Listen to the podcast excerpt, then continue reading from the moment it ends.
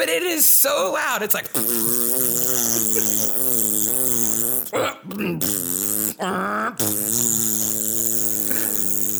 all around town.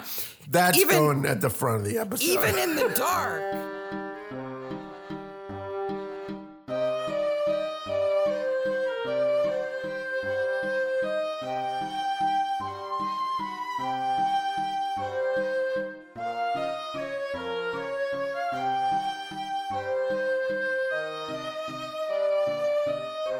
Hey, maniacs. hey, maniacs! It's Midsummer Maniacs. Midsummer Maniacs is a recap podcast dedicated to the ITV series Midsummer Murders. Each week, we dig into an episode of the show, including the murders, the mayhem, the loonies, and everything else we love. this is our 70th episode. Seventieth episode, a season twelve, episode four, the glitch. I'm going to say this whole episode is kind of a glitch. I'm going to behave. And see, we can say things like that about Midsummer because you know we love this show. We love every episode of this show. But some of them are better than others. And I wouldn't put this one in my top 50. But it's not a bad episode. No, no episode of Midsummer's bad. Be- It's got George Jeffers. It's got Jap. It's got a bicycle built for two. There, there are positive things here. Oh, there's all kinds of positive things. But in terms of plot, yeah, it's not the best. it's rough. Just as a reminder, if you let your kids watch the show, they can listen to the podcast. Though this is a pretty tame episode. Yeah. I mean, It's not like the next episode. if your kids get overly excited by rally car driving, don't let them don't let them watch the episode. Uh, just a reminder off the top, we got uh, Midsummer Maniacs merch still available with all the proceeds going to direct relief. This episode, filmed October, November 2008, broadcast date 23rd of September 2009, 6.3 million viewers, directed by Richard Holdhouse and written by Michael Russell. Are you feeling a little bit slap happy today? I am a little bit. Uh, it's been, to say the least, a crazy old week. I saw a post somewhere that said, um, "I I finished my seven day trial of 2021, and I would like to cancel my subscription." And that's kind of how I feel.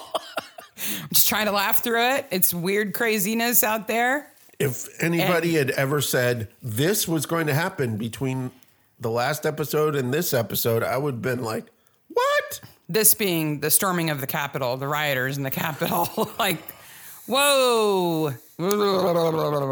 I'm just glad that we have a podcast where we talk about a fun TV show that is in no way related to current events because, wow. I just want to reiterate as somebody who puts himself out there, along with my wife, on the internet, we have yet to have even the the nearest of a difficult comment to deal with. No. You guys have all been so fantastic. If you disagree with us on something, you either keep it to yourself or comment very nicely about it. And that's that's why we do what we do. Well, as long as I don't pronounce the F E T E word incorrectly. Yeah. You better not. Shame, shame. Okay, the glitch. And we start off this computer based episode on bicycles.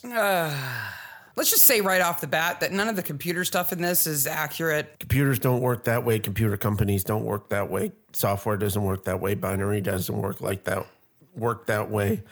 Putting in your password wrong doesn't work like that. Uh, Chip manufacturing doesn't work that way. Silicon doesn't work that way. Evolution does not work that way. And rally cars don't work that way. I think I got it all out. okay, you got it all out now? Yep, I okay. think so. Because this is more about bikes than know, it it's- is about software. I know it's weird that software bit is tagged on, and you know, for a long time I worked at a company that made uh, software that helped with chip manufacturing, so I intimately know what they're talking about here and how wrong it is. We're just gonna we got that out. Yep. It's- We're done with that, right? Yes. Okay. Because there's lots of fun in this episode to talk about. So there is a group of people who ride bikes together, right? Yep. And George Jeffers, There's a bunch of old people who ride bikes together who occasionally have youngins with them. the plague of racers, they're called. Yes. oh, sorry, Plague of Boy Racers. Yes. And the older set is made up of George Jeffers, right? Yes. His friend uh, Edward Canning, Yes. and the school teacher Emily Hart, and some other people, Chap. and Jap, who is Daniel Snape. Yes. Five points from Gryffindor. Always. But it's hard not to call him Jap. If you've ever seen any of the David Suchet Poirot's Philip Jackson, He's Japanese. Jap. He's Jappy McJapson. but he's not the only Jap in this episode. Oh, there are two Japs in this episode. Jonathan Cecil, who plays the dean of the university, He did Jap in all the Peter, Ustinov, Poirot's. Yeah, Poirot's. so we've got two Japs. Which I knew there was Peter Ustinov Poirot movies, but I didn't know there were TV movies too. yeah, I don't know if I've seen those. We might have to watch those. I guess they got to go on the list. Yes. So they So this is bikes, people with bikes, Mm-hmm. and then people with fancy cars, which also happen to be the people who work at the software company. it's bikes versus sports cars, Yes. and the sports cars are all software uppity ups. And they work for Soft Earth Software Company. Soft now, Earth Systems. Soft Earth Systems has an awful logo. And I don't know why anybody would think it would be a good idea to set up a software company in a country estate. I also don't It has thi- to be the worst wired Yeah. building to put a software company in. Well, if we all sit behind each other in rows, software development doesn't work like that. and have matrixy like machine code on our screens, software development doesn't work like that. okay, that's your last one. Okay, I promise. That's it. But this episode also has a superhero, Who's that? Bucket Man. Yes. So Bucket Man makes an appearance in the cold open, Yes. and Bucket Man, Does us all a favor by pouring paint mixed with glue which over Clinton Finn's head and his horrible ponytail. I can only imagine is horrific. Oh, just glue, just like white Elmer's glue, like school glue. Yeah. would suck. Now it's water soluble; it will dissolve, but it would be bad, It would especially be on. bad on your skin. Eh. If you put it, out, didn't you ever put glue on your hand as a kid and peel it off? No, but paint on your skin would be not the best. Ah, Latex paint and Elmer's guess. glue. It's not going to hurt you. Okay. But it's going to do a job on the interior of your car. Oh, your car is in trouble. That's As- gonna be as bad. much trouble as your fence is with a little piece of string that stops it from opening. All I know is that because it gets dumped on Clinton's head, he has to shave his hair, and that's an improvement. Yes. Because wow, that ponytail was bad. so we know two things about Bucket Man. He pours buckets of paint and glue on people's cars, and the second thing we know is he rides a bike. yes. So that's all we know about Bucket Man for now. Bucket Man. No, no, no, no, no. Bucket, Man. I forgot to mention in the bike riders and the oldies that ride the bikes are the Wayland Smiths, the couple in the matching outfit riding the tandem bike, Yes. who do the worst job of being run off the road I've I ever don't know. seen. I don't know. Tom's job of being run off the driveway is pretty bad.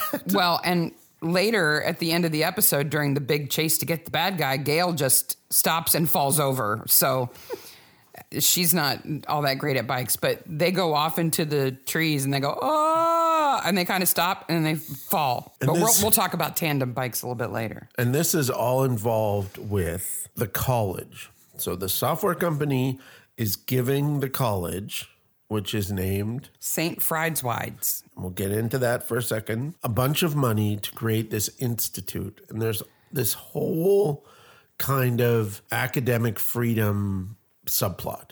because Jeffries is a fellow at St. Fried's Wides, which I think is they're saying to imply that he has tenure. Yeah, is the equivalent. meaning that he has the academic freedom to research whatever he wants, even if he doesn't actually discover anything. know that's okay. you know what I've researched with my academic freedom? What? Red herrings. Oh yeah, it's a Yes. big one. It's a big one. I think, and we're supposed to understand that Jeffries and Finn, who just got the bucket on his ponytail, used to be partners in in computer development, software development, and they have since kind of split apart.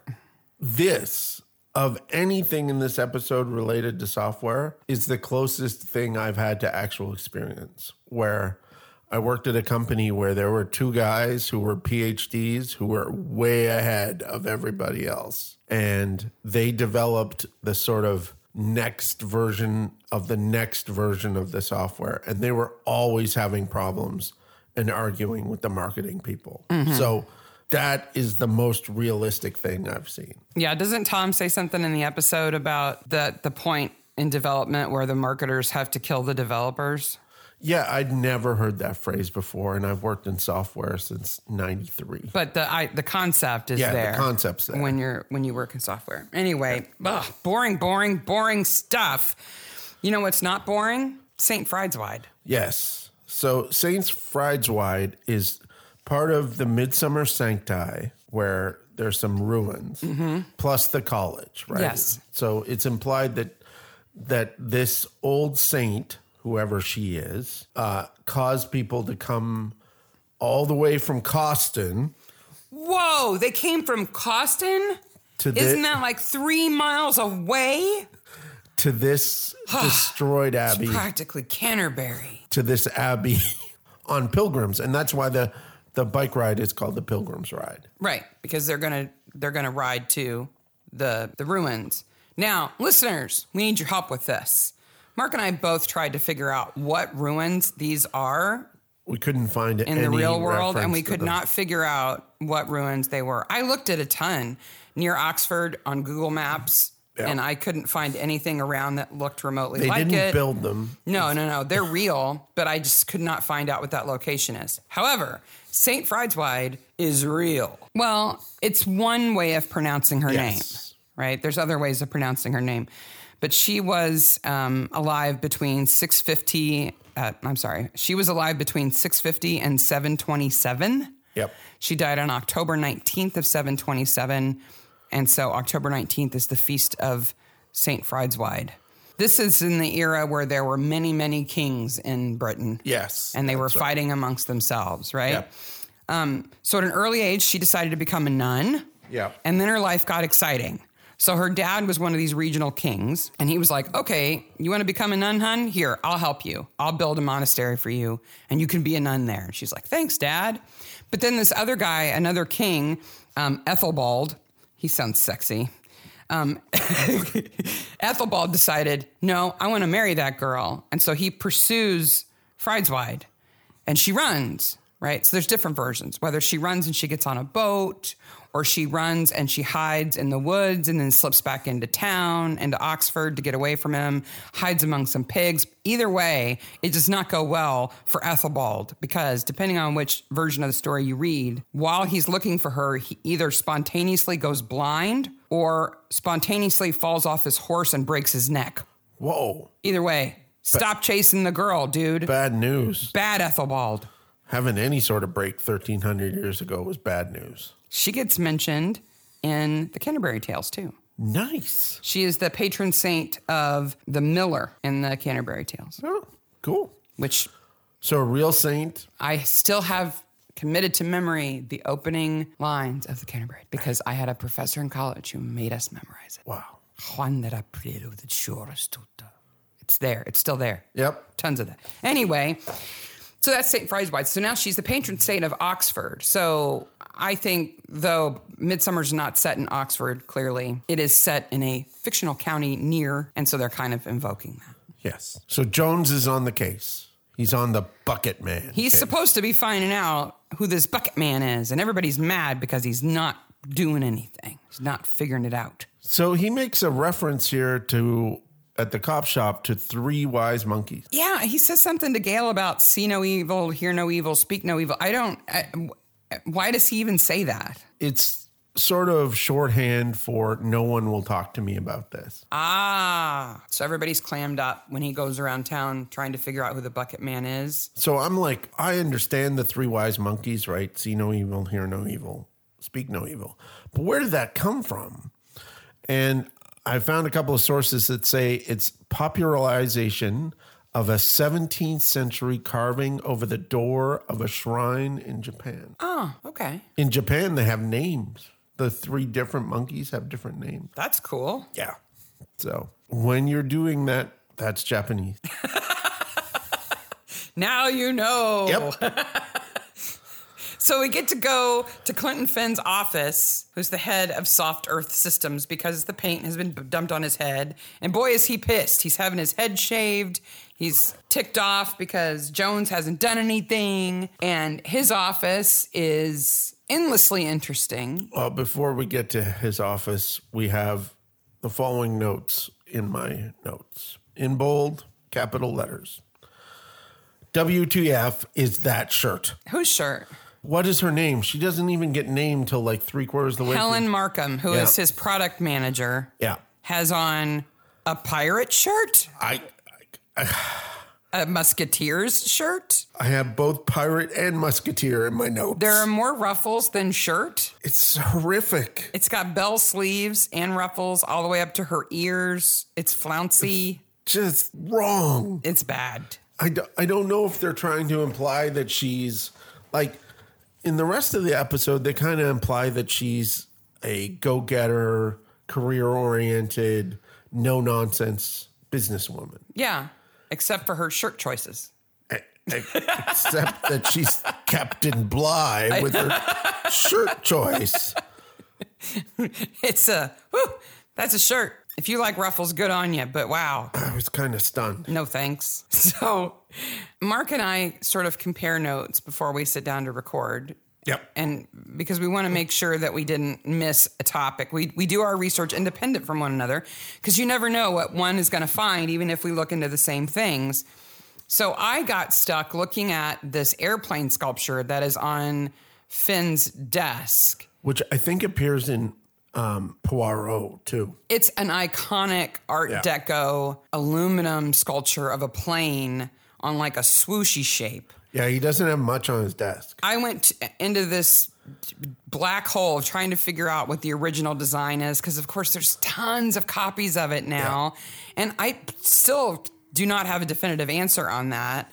And because I was looking at that plane, I completely missed what you noticed right behind it. which was the giant eye of sauron fan I- I think it's a sculpture, I don't know what like a it- fabric thing it over a sits frame. really close to him and is big and circular. and looks like the Eye of Sauron Yes. from from Lord of the Rings. like wow.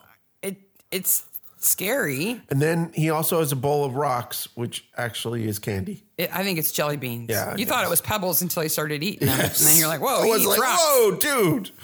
Don't eat rocks." Sauron doesn't eat rocks. Software Sauron. Then we finally get to meet Snape, Yes. So we meet Snape at his auto repair place. and and that's great because I love Philip Jackson. Yeah. Everything that he's played is great, but Wayland Smith is there. He of the tandem bicycle, Yes. who can't talk without speaking Latin and then translating himself. Waylon Smith is in Constantly. another is in another episode. He's in last week's episode. He's like from a parallel Midsummer universe where he is a recurring character or something. I don't know. He what says he is. the Latin thing, and then he says the English thing in almost every one of his lines. Y- Yeah, he does it like nine times. Yep. Like enough that I think we don't see his wife in another scene because she probably has decided not to be near him anymore because he's so annoying So he's the choir master, at the university Yes. slash college, whatever you want to call it. and he rides a tandem bike, and he has the choir sing Daisy Bell, Mm-hmm. which is the bicycle built for two song. Now, which came first, the bike or the song? Well, what I read was that when the person who wrote the song was coming to the UK from the US, Other way around. going from the UK to the US, he Yes. had to spend mo- some sort of taxation on his bike. Yes. And his friend said, at least it wasn't a bicycle built for two. because it would have been more expensive Would to pay have the been more import tax. expensive to pay the import tax. He liked that phrase, so he put it in the song. Yes. I don't know if tandem bikes existed at that point in time. Did they? No. Oh my gosh. So, But he didn't invent them. well, kind of he did because the idea came from him. Okay. So I looked into both these things. Okay. First of all, the history of bicycles is just full of silliness. Okay, people like Let's put a gigantic wheel in the front and a little tiny wheel in the back. penny farthing. I mean, at the turn of the century, people were telling women not to ride bikes because they might get bicycle face from going too fast. It doesn't make any sense. So Harry, uh, I'm going to say Dacre, Dacre, D A C R E Yeah. is the name of the guy who wrote the song. It's called Daisy Bell, Bicycle Made for Two, in 1892. Yep. Right? And the story that you recounted is the story that I was able to find too. this it cannot be minimized that this was a global hit. yes. It was the closest thing to the most popular song of all time at that point. In time. The fact that 135 years later, we still know every word of that song. yeah. tells you something. There's Yep. not a lot of songs that you you would know those words for. Um, and people also think that he named the girl in the song Daisy after Daisy Greville, who was the Countess of Warwick and one of Edward VII's mistresses. Okay. So that's why he might have called her Daisy. Now, the tandem bike, as we know it anyway, one in front of the other, was not invented until 1898. So six years after the song, we got what we call the Pedersen bicycle. It was inter- invented by a guy named Pedersen. That means a, a line of people, right? There's one in front of the other.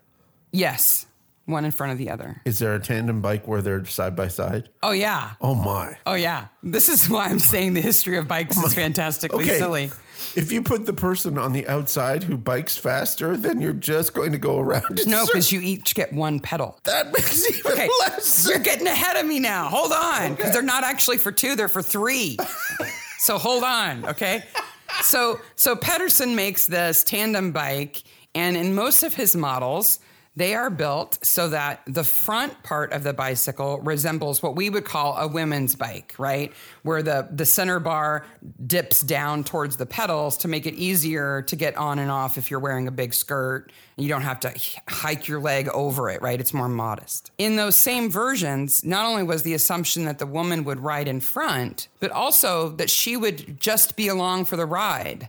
So she had no pedals Okay. or brakes. Okay. Oh. She got all the wind and weather, but had nothing to do with the Did navigation she- of the bike. Did she decide on direction or I anything? think she could steer. Well, she'd have to. She had the front wheel. Yeah. Right? Yeah, yeah. And then somebody thinks, well, gee, that's not fair. No. Right? So they start making bikes where the front and back are the same Okay. and they both have pedals that can actually m- move the bike, but they're both made in the men's style of bike. Okay. Okay. Well, that won't do because ladies are wearing these big skirts and stuff, even though some women were wearing bloomers by then. Yes. So a few years later, somebody invents what is called a courting tandem bike. Okay. Now, how many people do you think are involved in courting? On bikes. No, just in general. Like when you think of people courting, how many people are there? Two. No, there's three. Oh. So there's two seats side by side in the front and one in the back for uh, their chaperone. Govern- their governess. Yes. Oh my gosh. So now the chaperone also has to pedal and sit in the back. then we get really crazy and we get something called the courting cycle, which is only two people. Okay. No, I'm sorry, other way around. The courting tandem was two, the courting cycle was three. Okay. But the best is what is called a sociable bike. Sociable bike. which is two next to each other, and each of you has one pedal, and there's only two wheels. Because most of the courting bikes had three wheels, Okay. right? Because there's three people on it. You kind of need the balance, right? Yeah. How are you even going to get three people on a bike without it falling over? Especially if there's two in front and one in back, and there's a man and a woman, and the- the assumption is that he would weigh the- more than her. Maybe the one out works like an outrigger. It would be difficult to do, right? That'd be difficult. So the sociable bike puts a pedal on each side. So the pedal on the front wheel is like extended and it's big enough for kind of both of your feet. so if you can just imagine, just wherever you're sitting right now, put your feet together and move them like you're pedaling a bike. It makes you it makes your whole body kind of undulate. It's really weird. Yeah. So I can only I could not find any footage Oh, I wish I could see that. even super old footage of couples trying to ride these bikes because you would look like geese and you would be in alternating patterns. One of you would be back and one of you would be front. You'd be like, "Bleh, bleh, bleh, bleh." like I would it- think that so this weird. is maybe a design that never got built. Oh, it got built. I found a whole group of people who do nothing but restore sociable bikes. Of course, Of course. this this is what this episode drives us to. yes. because the plot of the episode is so thin and kind of eh, that tandem bikes are exciting in comparison. I guess. So if anybody's got a sociable bike out there, we want to see it. Oh, definitely. There's a whole subplot about Jeffries and his ex wife and his son and his ex wife being jealous of Emily, the school teacher. We're not even going to really go there. No. It's, it's not important. Nope. It, it's not entertaining. It, it's kind of pointless. You know what else is pointless? That uh, model of the college. First of all, it looks nothing like the rest of the college. Like, Oh, it- gosh, it no. would stick out like a sore thumb. That building would never be approved to be built in Oxford. Second no of way. all, did you notice there's the main building, and then there's a little other outbuilding, I, and I was like, what is that outbuilding? It's like a mini me building next to it. It's like the outhouse that the developers have to go to or something. The technology outhouse. I don't know. So they have this meeting at at Jeffrey's house about the Pilgrim's Ride. Emily sticks around. Then it's dark. She doesn't have any lights on her bike, so he she borrows Jeffrey's new bike. Yes, and he has a brand new bike that he's super excited with. The porter at the university has it. Why does for he have it some- delivered to the school instead of his reason, house? I don't I don't know. He says it's a space frame bicycle. Yes. Space frames are built by a company called Molten, Okay. which is in the UK. It, it reminded me of a 70s collapsible bike. They sort of look like they could be collapsible bikes, but they're they're not. Their their frame is more lattice like. Oh, okay. It has more bars, but they're smaller and they're lighter. okay. So that's why he can he keeps lifting it up Okay. to show how light it It's is. how light it is. right? Yes. These bikes are between fifteen hundred and three thousand dollars a piece. Wow. It's got three gears. The ones I saw only have three gears. Should drive you around for that much money. That's a lot of money. A lot of money for a bike. yes. Um, but that I was like, why why is it when the the other members of the committee bike past him and say, Hey, we've got a meeting, does he pick up his bike and shake it at them Yeah. and say, like, respect the bike? I'm like, why does he say that? And then I real I realized it's an extraordinarily light bike, so that he's showing off yeah. that his bike is light. I guess. I don't know why that matters. My bike is light, so don't tease me. O- Okay. But that conversation where Jeffries stops to talk to Finn is where we get, really get the base of the glitch. Yes. The thing that Jeffries is so worried about in this software. So, in essence, what he's worried about is that because computers are a binary system, they may get an input that is neither one nor zero, and that will confuse the system. I don't think it's that they get an input that's neither one or zero. It's that they get two messages so close together that they are confusing to the system. Yes, and so it that's can right. take no action. It vacillates between or fibrillates between zero and one. There's actually a name for that, by the way. Non existent thing. No, it's called a race condition. Oh. So, So you just program for when you, it. when you get something happening to your object before it's supposed to, Software developer is showing. yep. But the bottom line is, is that Jeffries thinks that this is a really serious concern and could make airplanes crash, and, so he he wants is- them to stop the release. But Finn doesn't want to stop. Incredibly ethical. Yes, it's important to him. He doesn't want to be responsible for people dying. Nope. But Finn, of course, being the developer, has invested a bunch of money and time in it and wants to go ahead and thinks it's highly unlikely that anything bad could have could ever happen. Yes. Right. And so that's the the crux of their argument. He basically, that George Jeffers says it's either a million dollars, millions of dollars now, or dead people. Yeah, I'm sorry. I keep calling him Jeffries. It's Jeffers. Jeffers. Jeffers. And then we finally get our first murder. Yes. Emily Who is gets poor- run over. Poor Emily, who does nothing but try to be nice to people the entire episode. Not only only does she get run over, but then the person backs up and runs over her again to be sure. Yeah. Because they think they're killing Jeffers. Okay. Now, we haven't even mentioned the two people pivotal to the murder plot, like the murder The Cannings. motive. Yeah, the canning. So Jonathan Canning, who is uh, some lead faculty at the university, Yep. um, and Edward Canning, who is Jeffers' best friend, kind of his buddy. yeah. He's in the bike club. He used to be the porter at the university when Jeffers was an undergrad, Yeah. which is a kind of weird relationship to continue, but he's a murderer. The so- whole the whole concept of porters is weird. Yeah, To it people is. in the US especially. Because we just do not have people like that. No. Well, the idea of a college like they are in Oxford is bizarre to me still. Even though you've explained it so many times to me, it still blows my mind that it's not it's like it's like one university. And we had them in Canada. Jonathan Canning, the son, wants the donation from Soft Earth to build the new building So that he can become master. and the current master or dean, Melville Dodgson, the second Jap, is about to retire. yep. And so Jonathan thinks that the job will be his, Yeah. And there's no indication that it won't be his. even if the donation doesn't come through. Nobody ever says, "Well, if we don't get that donation, Jonathan, you're not going to get that job." Problem number one. But that must be what his dad hears because then his dad starts killing people. so instead of having another scene with Jeffers' ex wife, they could have had a scene with the master and Jeffers. Yeah.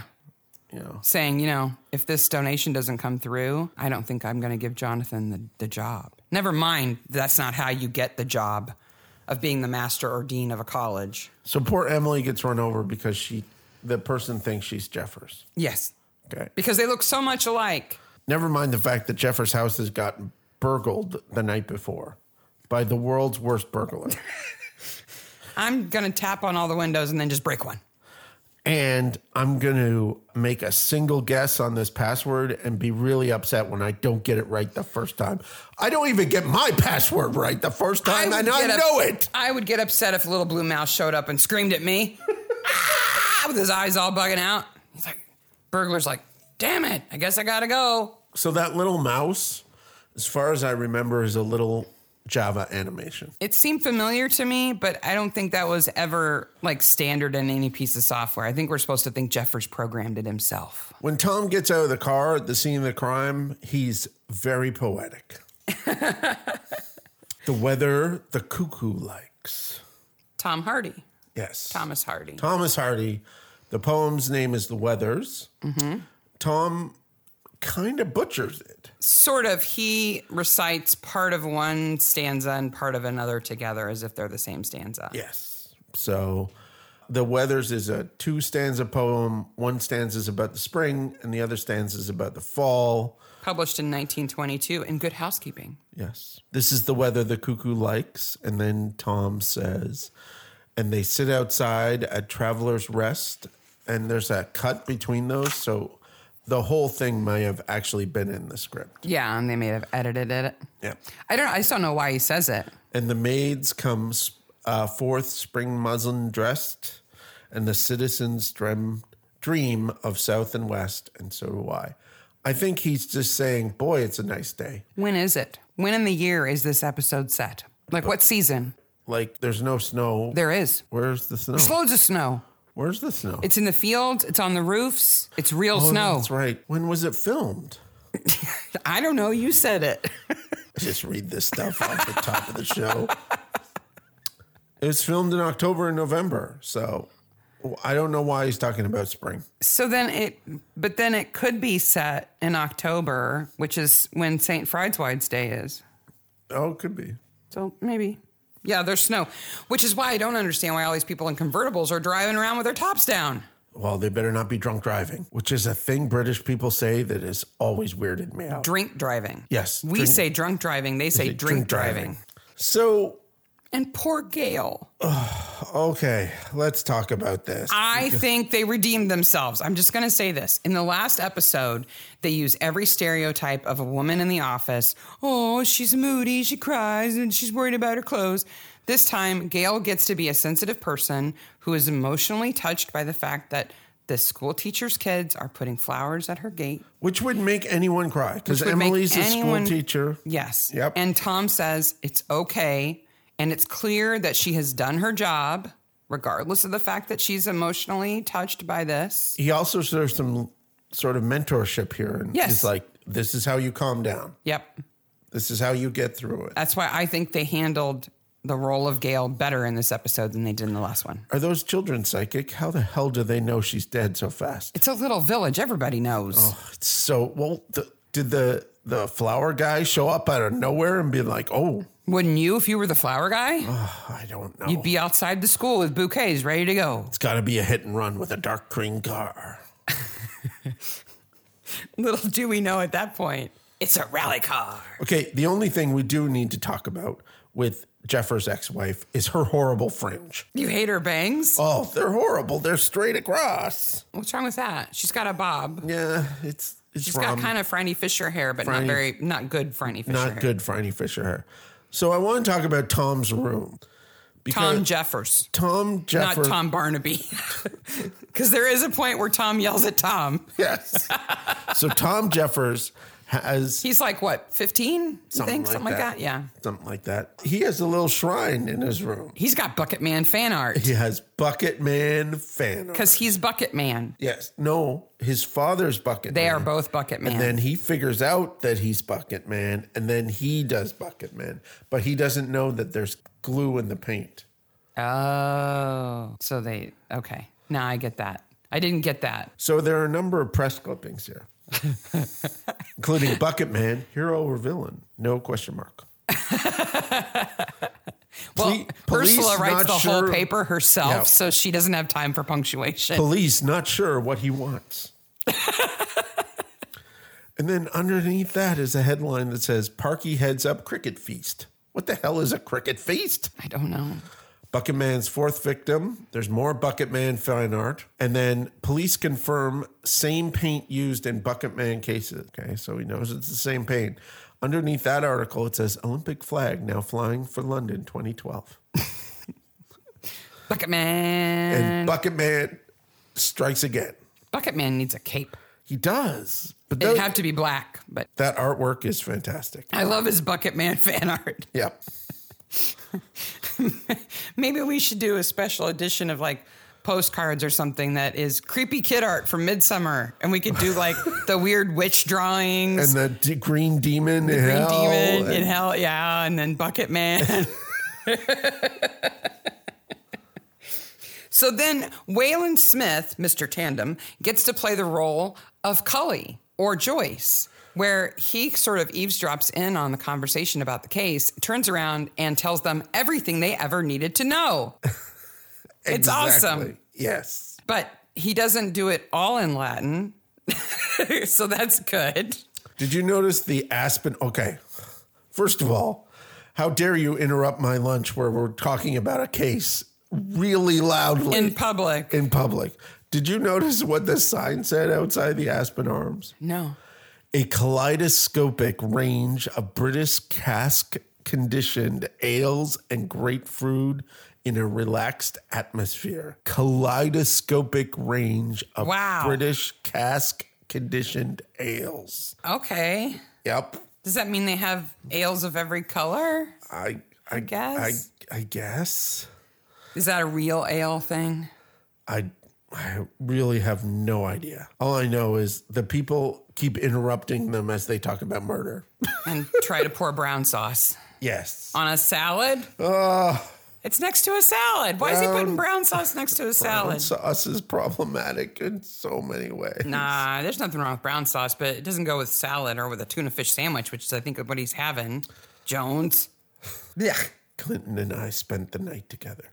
Oh, did you notice the other thing about That she gives him an alibi before he asks for one? no no no no no no no about Tom and Jeffers' ex-wife house? No. When he comes down the stairs, there is a giant fing owl in a box. No, I didn't see the owl. The box is huge. It's like it's like about two and a half feet across. Okay. It's a weird thing to have on Mm-hmm. like the a stuffed stairs. owl?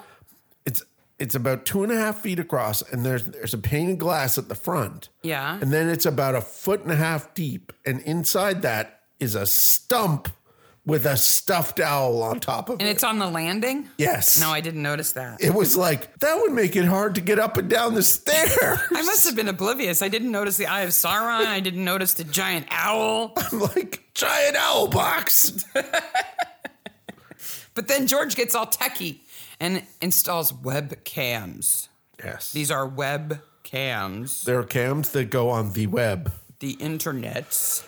So I can take my laptop to the pub and show all my friends somebody breaking into my house. And none of them offer to go with me. Wouldn't you say, wait, George, I'll come with you? Don't go alone to confront a burglar. Yeah. Like Or George takes off on his bike and you call the police. exactly. Like all No, those they all no. just like go back to their drinks. They're and just like- wonder what happened to him. It it was your round. You should have paid for it. Poor Jeffrey. Uh, poor George feels responsible for Emily's death. Finally, which He's is just a legitimately good person. that that is the good point of this episode where he comes from. Like at first, he's like, "It's a hit and run. It's a hit and run," and then he finally admits that maybe they're after him. yeah. and maybe Emily died because somebody confused her for him. and he doesn't. Ha- he has a very natural reaction there. I thought that was really good. And I don't think that's because he's like madly in love with her. I think it's because he seems like he just seems like a good person. Yes, But now Snape has to die. yes. Before I forget, just as a side note, Snape, played by Philip Jackson, is in this awesome awesome show called Raised by Wolves. Yes. If you've never watched it, watch it. It is so funny. Like stomach sores funny. and Jap is inappropriate in ways that you could never imagine Philip Jackson. Being. That always kills me when there's a, an actor who you just know as one role. Like he is Jap. And then you see him doing un-Jap like things. Very And you're like- like thing. Jap would never say that. Shut your mouth. Raised by Wolves is excellent. It's so funny. It's so good. Um, before we get to that, we have to deal with Joyce's bicycle. So Joyce wants to do this ride. And there's all this talk about Joyce maybe not being able to do it. I don't know why she's treated like a child in this episode. Like, good Joyce, you made it, you finished, good job. Like, So what? they get Joyce's bike out of the garage. Which is more full of junk than ours. That made That my made me notes. feel good. That made my notes. the, the Barnabys can't even close the door of their garage. We can because- close our garage door, though we have a two car garage that is almost as full as their one car garage. so Joyce has this bike, and she mentions that Cully used to ride with her on the little seat at Mm-hmm. the back, which looks like the most uncomfortable piece of metal and It wood. looks like a death trap bike seat, doesn't it? Yeah.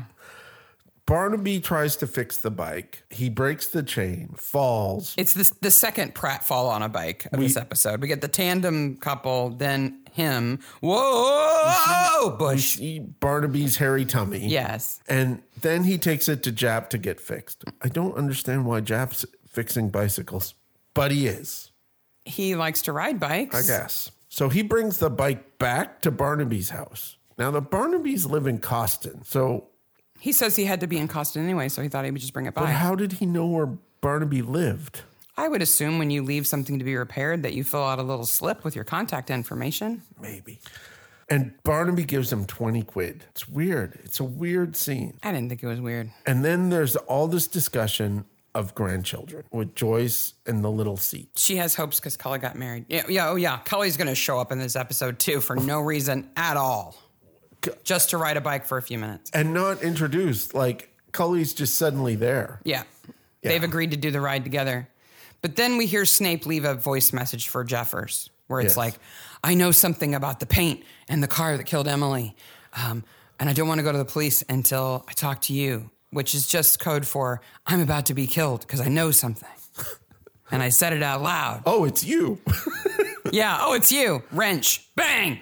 Is that before or after Jeffers gets hit? After. Okay. So Jeffers had gone home with the webcams and then he gets hit, which is before this. Yes. Yes. Okay. Yes. So Jeff, so Snape gets hit on the head with a big wrench. Yep. A big monkey wrench, and then placed underneath the car lift, and the car lift is lowered to crush him Yes. by Ned uh, Canning, who claims to be his friend, Yeah. th- Ned has no problem killing his friends. in horrible ways. Yeah. I will run over her twice. I will crush him with a car lift. all to get my son a job. It It's- just comes it's out thin. of nowhere. It's thin. so thin.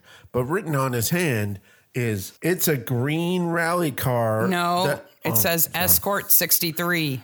w- why not put the name of the murderer on your hand? Well, next time I know who committed a murder, I'll be sure to write their entire name on the palm of my hand before they come and get me. What what I love about this cryptic clue is that it's a very bad clue. It's a bad clue, and there's a bad bit of writing before that. Barnaby says to to Jones, "Go back to the garage and look around. Find a piece of writing, Yeah. or something like that." Because he left So- a voicemail saying that he he thought he knew who had hit Emily. obviously we're going to find something written down at that point. Yes. It's it's But clumsy Georgie writing. finds it in his palm. yeah, it's clumsy writing to me. It says Escort 63, but there were no Ford Escorts in 1963. So what could it mean? that Photoshop was developed in 1963 and was really bad. the photo of the Cannings and Snape having finished the rally race Just horrific. is it's like you gave some safety scissors to a kid and a couple of photos and a glue stick. Yeah. Like I'm surprised Jap isn't dressed like Jap from Poirot. In that photo. yeah. So it turns out, and you know this already, listeners, because you watched it, that the Escort 63 is a reference to the rally car that Jonathan Canning drove with his dad as navigator and Snape as their mechanic in the Midsummer Rally Race. Hey! Yep. Now, the car is not car 63, it's 16. Yep. It is a Ford Escort, at least. Yeah. And it is green. Yeah. The only place we can see any reference to 63 is the license plate, which is on Jonathan Canning's wall. And it's 633 something Yeah. or other. It's Why he doesn't write escort 16, I don't know. But then Tom gets to drive that car. Okay. And it's a Bergerac scene. before before we deal with the maniac Tom driving. You keep doing this to me. What? Before that, what? Well, we haven't even talked about George Jeffers' lecture from Bizarro World. Uh, That was an hour ago. When he, we talked about binary and evolution. Yeah. And then goes, oh, by the way, I got hit on the head It's so weird. because I know something. It's bizarre. I don't even know why it's there. They could have had a scene that implied motive instead of that whole scene. I guess. But it was another chance for Ursula to be nosy.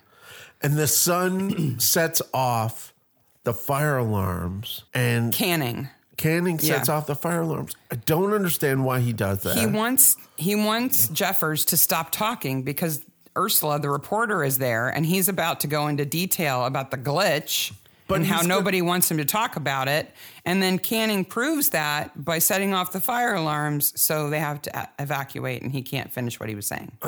but it's just so clumsy. And everybody knows that Jeffers is concerned about this glitch. Everybody in town knows about it. It's not Yeah. a secret. He tells everybody who will listen about it. anybody who will listen. So I don't know why Canning. Well, does they're that. just the academic press. There's no such thing as the academic press. no, not really. I mean, you could look at the the Chronicle of Higher Ed or something. I guess. I guess. Maybe. Now, can I talk about Tom driving the car So Tom finds the car on the day of the rally, of the Pilgrim's Ride? of the Pilgrim's Ride, sorry. And Jones and Gail Gale, Jones and Gale. are trying to stay close to George while he rides in the Pilgrim's Ride to keep him so safe. they're going to follow him. yeah.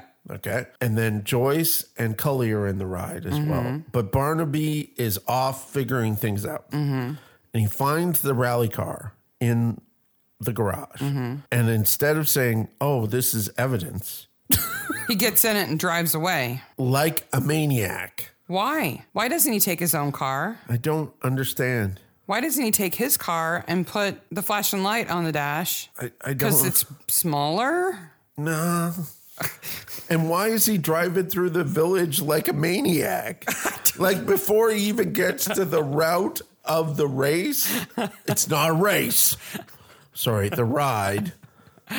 He drives like a maniac. maybe they're hard to handle. maybe it's like souped up under the hood and it's difficult to drive. He almost hits 11 bike riders. I counted. the fact that he turns around and drives back past them like like he's going to take another try at him. So, what Canning has done is he's going to set up the Bucket Man. Yes, he's implicating the bucket man in the way he's going to kill George. So, he's going to trip George up With barbed wire. pour paint on him, and then whack him with something whack him with a thing. big mallet or club or something. something. It's hard to tell what it is. And he's going to do this on the ride because Jeffers is going to take a shortcut that they alluded to in the first five minutes of the episode. Yeah. Which is the least ethical thing that you would think George Jeffers would do. I don't know why he would do it.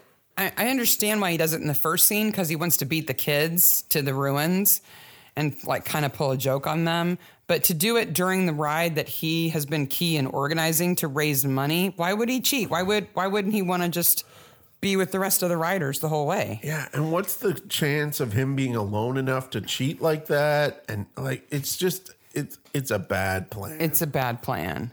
But because he gets attacked on the shortcut, um, we get to watch Gail fall over on her bike. and then Barnaby almost run them over. because then he drives the car down the shortcut. I just want that the rally car to get like stuck on that path, and then they have to like tow it out. And Did you notice how Jones does a little jump with his bike to yeah, get? oh, to, he's fancy. certainly fancy. At least Canning isn't trying to behead George with the barbed wire. Because we've seen that in Midsummer. Yeah. Just pull a wire across the road and it'll take down anybody who comes along. You should put my wife and daughter on the front page. Tom's cute. He is. So they interrogate the murderer, Canning. Ned. And he explains that he does it because he wants to make sure his son becomes the master. He was a lowly porter at the university, and his son could be in charge of it. Isn't that wonderful? It is. But it's never in I'm jeopardy gonna kill a few people to make sure it happens. because it's not happening now. No, he did the one thing to ensure that he won't get it. Yeah. Kill people to ensure that he did. Well, I don't know if he killed people because if you notice in the reenactment, uh, Emily's eyes are wide open and blinking. What I don't get is okay, so I understand why he he drives the rally car to run over Emily because he wants to drive something that uh, people won't recognize. oh, by the way, that is the loudest car in So I Midsummer. was gonna say, but it is so loud. It's like all around town. That's even going at the front of the episode. even in the dark, that car is recognizable. oh my God, yes. It's a little rally car covered with stickers, including one that says 16, and it goes when you drive it. You don't even have to see it to know. Oh, it's that car that sounds like a big fart. Who has the car that sounds like a big fart? Oh, that car's been ruined. Oh, it was demolished right after the race. Why? Or or put in the garage with a tarp on it and kept at and, and running order all this time. a car is a hard thing to hide. Like, how did he even get like gas in it without somebody noticing? He must have been filling it. Like, y- y- you know, is this the first time he got it out of the garage to drive it since he put it in the garage? Let's hope it didn't run out of gas. uh, It's stuck in the woods with Barnaby behind the wheel. He doesn't even have Troy to blame for it. He goes, I had no choice. You had hundreds of choices. You had every choice. You could have just stayed out of your son's business and trusted him to get the job that he deserves if he deserves it. Ned. And we find out that George was the bucket man. His son was trying to copy him. Buh, buh, buh, buh. And he's so ethical, he comes in and They cops confess. to it. He'll take a shortcut, but Yeah. But he'll confess to being the bucket man. and Barnaby does the right thing and basically says, Well, all the people who he dumped paid on were assholes anyway, so you know. Yep. even Finn is kind of like, oh, you're not going to press charges. Well, maybe that means that he won't press charges against me for hitting him on the head, knocking him out, and breaking almost into his killed him, house. breaking into his house. oh, by the way, on that whole thing that I was upset about, the glitch. Let's oh, work it Let's out. just work it out. if it makes other people murder As each we other, walk out the door, like there's no reason for anything in this episode.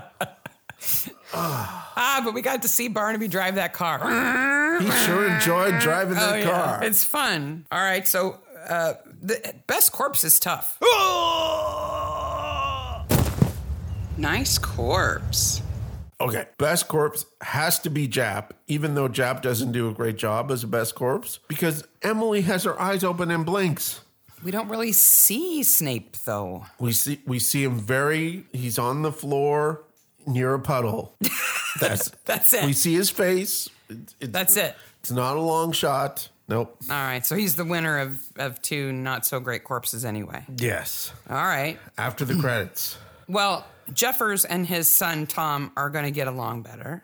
I think their relationship will get better. Yes. Uh, Clinton's not going to go to jail for breaking into his house and hitting him on the head. I think they'll probably fix the glitch. I think they will. Ned's going to go to jail. Jonathan won't get the job. I guess not. The choir master will have to think of other songs to sing that are related to other things. It is a, the right choice for the event, though. it is. It's kind of self And centered when when when because they he and his wife are the only tandem bike riders, but when they're done singing it, he is really congratulatory to them. Did Yeah. you notice that? I don't know what choir they used, but it's obvious that they're an existing choir. They're very good. They do a really good job. It's They a are. nice arrangement of Yep. that song. It is. The thing I learned from this episode, the whole thing I learned from this episode is that the Barnabys have a worse garage than we do. Oh, here's a fun fact about one of the actors that I hadn't mentioned. I forgot to mention it. Um, so Nigel um, Whitney, who plays Clinton Finn, Yeah. he is Canadian. Yes. I'm sure you noticed that he was not American. No, he's, he's born in Canadian. Alberta. yep. He is married and has been for a long time to Abigail Faw. I know I've seen him in something else that I know him really well from. So Abigail Thaw is John Thaw's daughter, Who is Miss Frazel in, Endeavor, Endeavor. also set in Oxford. Yeah. They've been married for a long time and have Oh, kids together. that's cool. Uh, It's surprising that we haven't seen him on Endeavor then. Maybe that's why, Maybe. you know, you don't work with your spouse. Who would do anything with their spouse? God, that's never going to work. Crazy, man. Just no way. You have to spend time with them and everything. Are you ready for bad movies? This movie is terrible. Ha, I bet Mark's seen it. Oh, am I ready? You got you got a whole bunch for me this Oh my gosh, do I have bad movies for you? week. Okay. There was a veritable smorgasbord. Man, these are bad too. Okay. They're really bad. Oh. Yeah. So you've probably seen them. I've probably seen them. The first one is a 1996 movie, and Nigel Whitney, who plays Clinton Finn, Okay. is in it. Okay. If I can get through this synopsis, I'm going to be proud of myself. This movie involves a woman hiding out with four pastel colored poodles in a desert gas station. A pink meteorite crashes near the station, transforming the woman into an alien with a gigantic, voracious tongue, and her poodles are transformed into four drag queens. Her boyfriend escapes from prison and also encounters the meteorite, as does a mute nun who is then converted into a sexy drum majorette. Pursued by prison officials who are after him, the whole group eventually come into conflict. Is this crazy mixed up zombies? no. Okay. I've seen this movie. Don't remember what it's called. How could you forget what it's called? Oh, What is this called? It's about a woman with four pastel poodles who turn into drag queens. It's called Killer Tongue. Killer Tongue. no, I don't- maybe I haven't seen this movie. I think you'd know. I was waiting for you to stop me at any moment. Go Killer Tongue. because at any moment, any of those elements of the movie have got to be unique to this movie. the pink meteorite, the poodles that turn into drag queens, the mute nun that turns into a majorette. I mean, all those things. No, I haven't seen that movie. One for you. Killer Tongue, 1996. One point for me. Yeah. Wah. I don't know why I didn't see that movie. All right. The next one is from uh, 1997, and Simon Chandler, who played Jonathan Canning in this episode, is in it. Okay. An encounter with extraterrestrials, a night in a haunted castle, and a moment of truth in a maternity ward are just a few of the escapades along the way to a band's first live concert at a big hall. Oh shit! I've seen this movie. What is this called? oh, I've seen this movie. I don't think you have. It's 1997. Extraterrestrials, haunted castle, and a moment of truth in a maternity ward. What is this movie? I don't know. Spice World. Oh, It's the Spice Girls movie. yes. Ha! Uh, it's got like 3.2 tomatoes on Rotten Tomatoes out of 10. Wow. It's bad. It's really bad. No, I never saw that movie. All right, I got two more. Okay. Both of these movies have Jonathan Cecil in them, who played Melville Dodgson, who is the master of the master. college. Okay. and played Jap to Peter Ustinov's Poirot. Okay. So the first one is a 1972 movie. Okay. A coward goes to war in 1914 after he's hypnotized to save England. With the German master plan tattooed on his backside, he goes to the British headquarters with the Germans in hot pursuit. And this is not Bo Jest, No. and not the last remake of Bo Jest. Nope. Seventy-two. I don't know. He has the Germans' plan tattooed on his butt. I don't know. It's called Up the Front.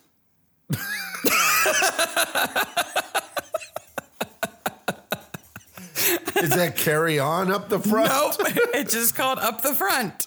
Wow. That's three for me. Three for you. Oh, this last one is the one that you are most likely to get next to Killer Tongue. I thought you were going to get Killer Tongue right away. Okay. Last one, but certainly not least. 1971. Okay. In 1830, 40 years to the day since the last manifestation of their dreaded vampirism, the Karnstein heirs use the blood of an innocent to bring forth the evil that is the beautiful Mercala, or as she was known in 1710, Carmilla. A nearby boarding school is a convenient buffet. Yes. Because there's lusty vampires in it. And this is the lust of the vampire. Lust for the Vampire. Oh, Okay. I will give that to you. Very good. Hammer horror film. Uh, The only chance I thought I had with this one is that there are so many bad half naked vampire lady movies in the 70s. Karnstein is straight out of hammer horror films. Yeah. Yeah. But even then, Yeah. if you only narrow down to just the hammer horrors that are about female vampires, you still have so many Still to have- choose from. No, but that's that's the lust of the vampire. Good for you, but I still got three. Yep.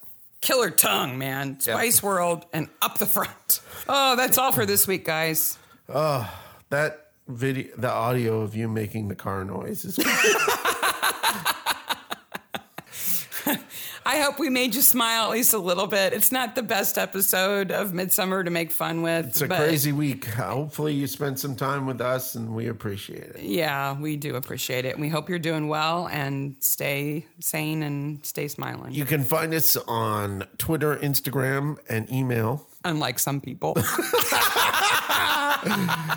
on Facebook too. Neener, neener, neener. Yep. Uh, we're also in the Facebook groups for Midsummer Acorn and the subreddit, uh, which has been fantastically active with all sorts of interesting questions. I'm very pleased about it. There was and a great drinking game posted by somebody on the subreddit the other Yes. And YouTube, like, subscribe, and hit that bell to get notified of our new videos. day. And next week for episode 71, Uh, season 12, episode 5 Small Mercies, Model Villages, and Academy Award winners. yay! and tridents. And We need it after this. strange gothy daughters. Boat races. and- oh, and it is the Lilliputians. strangest boat race of all time. It's a funny boat race, funny and, raft race. and a sad story about a puppy.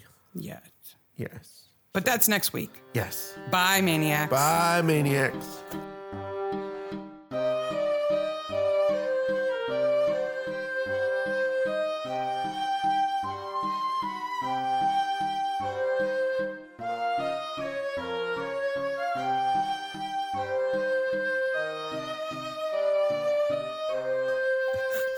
You're going to cut that, right? Oh yeah. So I'm not even going to make a joke about it. Nope.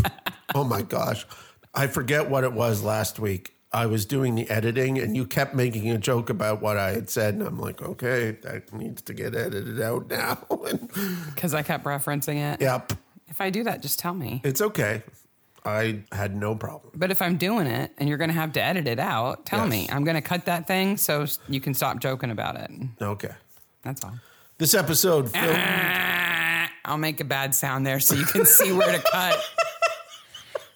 That'll make it easier to edit.